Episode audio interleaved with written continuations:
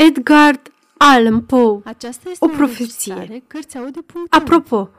ca nu cumva să deduceți că părerile mele ar fi identice cât privește amănuntele, cu cele avansate în ipoteza nebuloasă, îndrăznesc să fac câteva completări, pe care, în esența lor, le-am notat chiar dacă nu și tipărit, cu câțiva ani în urmă sub titlul O profeție. În veacul următor, va sta consemnat în hrisoave că, la origine, soarele s-a condensat deodată și nu treptat, cum presupunea Laplace, ajungând acum la dimensiunea lui cea mai mică. Și ca astfel, condensat, se rotea în jurul unei axe, că această axă de rotație nu constituia centrul figurii, întrucât el nu se rotea numai, ci și gravita pe o orbită eliptică. Rotația și gravitatea sunt unul și același lucru, dar le separ în folosul demonstrației. Ca astfel, constituit și astfel gravitând, ardea, la fel cum arde un vulcan sau un meteor din piatră, și își revărsa miezul în spațiu sub formă de vapori. Vaporii aceștia, ajungând până la capătul emisferei mai mari, în parte datorită mărimii, dar în principiu pentru că puterea focului era mai mare aici, că la momentul potrivit acești vapori, purtați apoi nu neapărat spre locul ocupat acum de Neptun, s-au condensat pentru a-l zămisli pe Neptun, că planeta a luat o chestie de necesitate, aceeași formă pe care o avea Soarele, care formă a făcut din rotirea sa o revoluție pe o orbită eliptică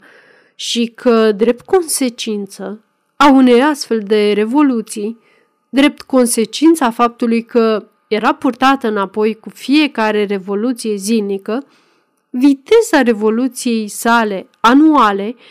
nu e atât de mare precum ar trebui să fie, dacă ar depinde exclusiv de viteza de rotație a Soarelui, a treia lege a lui Kepler,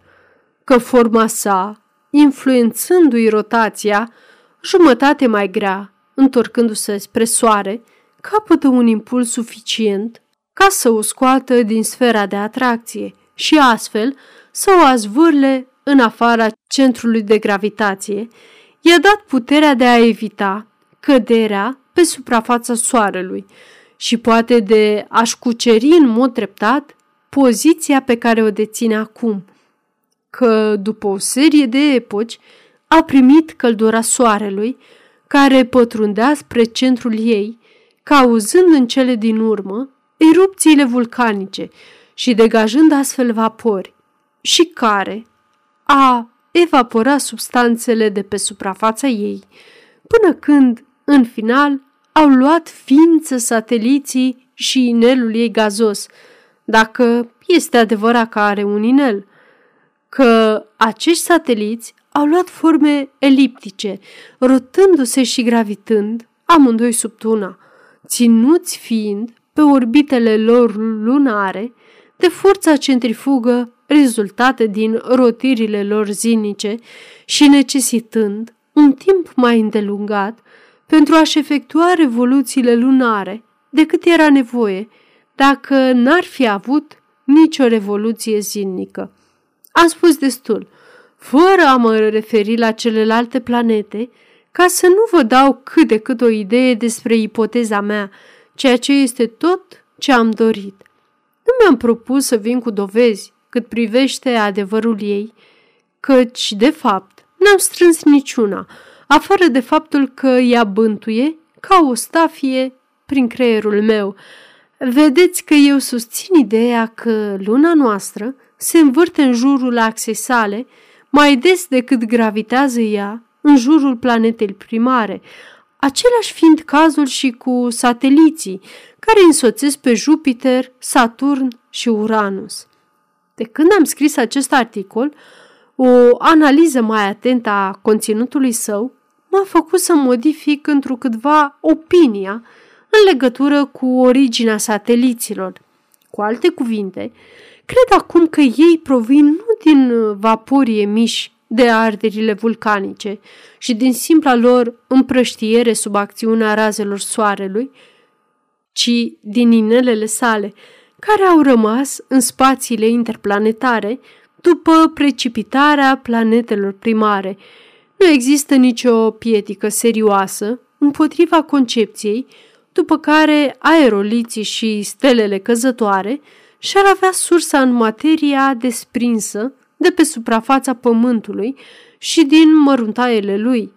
Dar este greu de presupus că s-ar fi putut produce astfel o cantitate suficientă care să dea naștere unui corp atât de mare încât, prin forța centrifugă rezultată din rotație, acesta să reziste puterii de absorpție a rotirii părintelui său. Evenimentul în discuție n-ar putea avea loc înainte ca planetele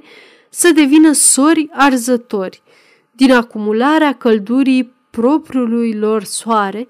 cuprinse între centru și circumferință și care va topi, în cele din urmă singuratice zile,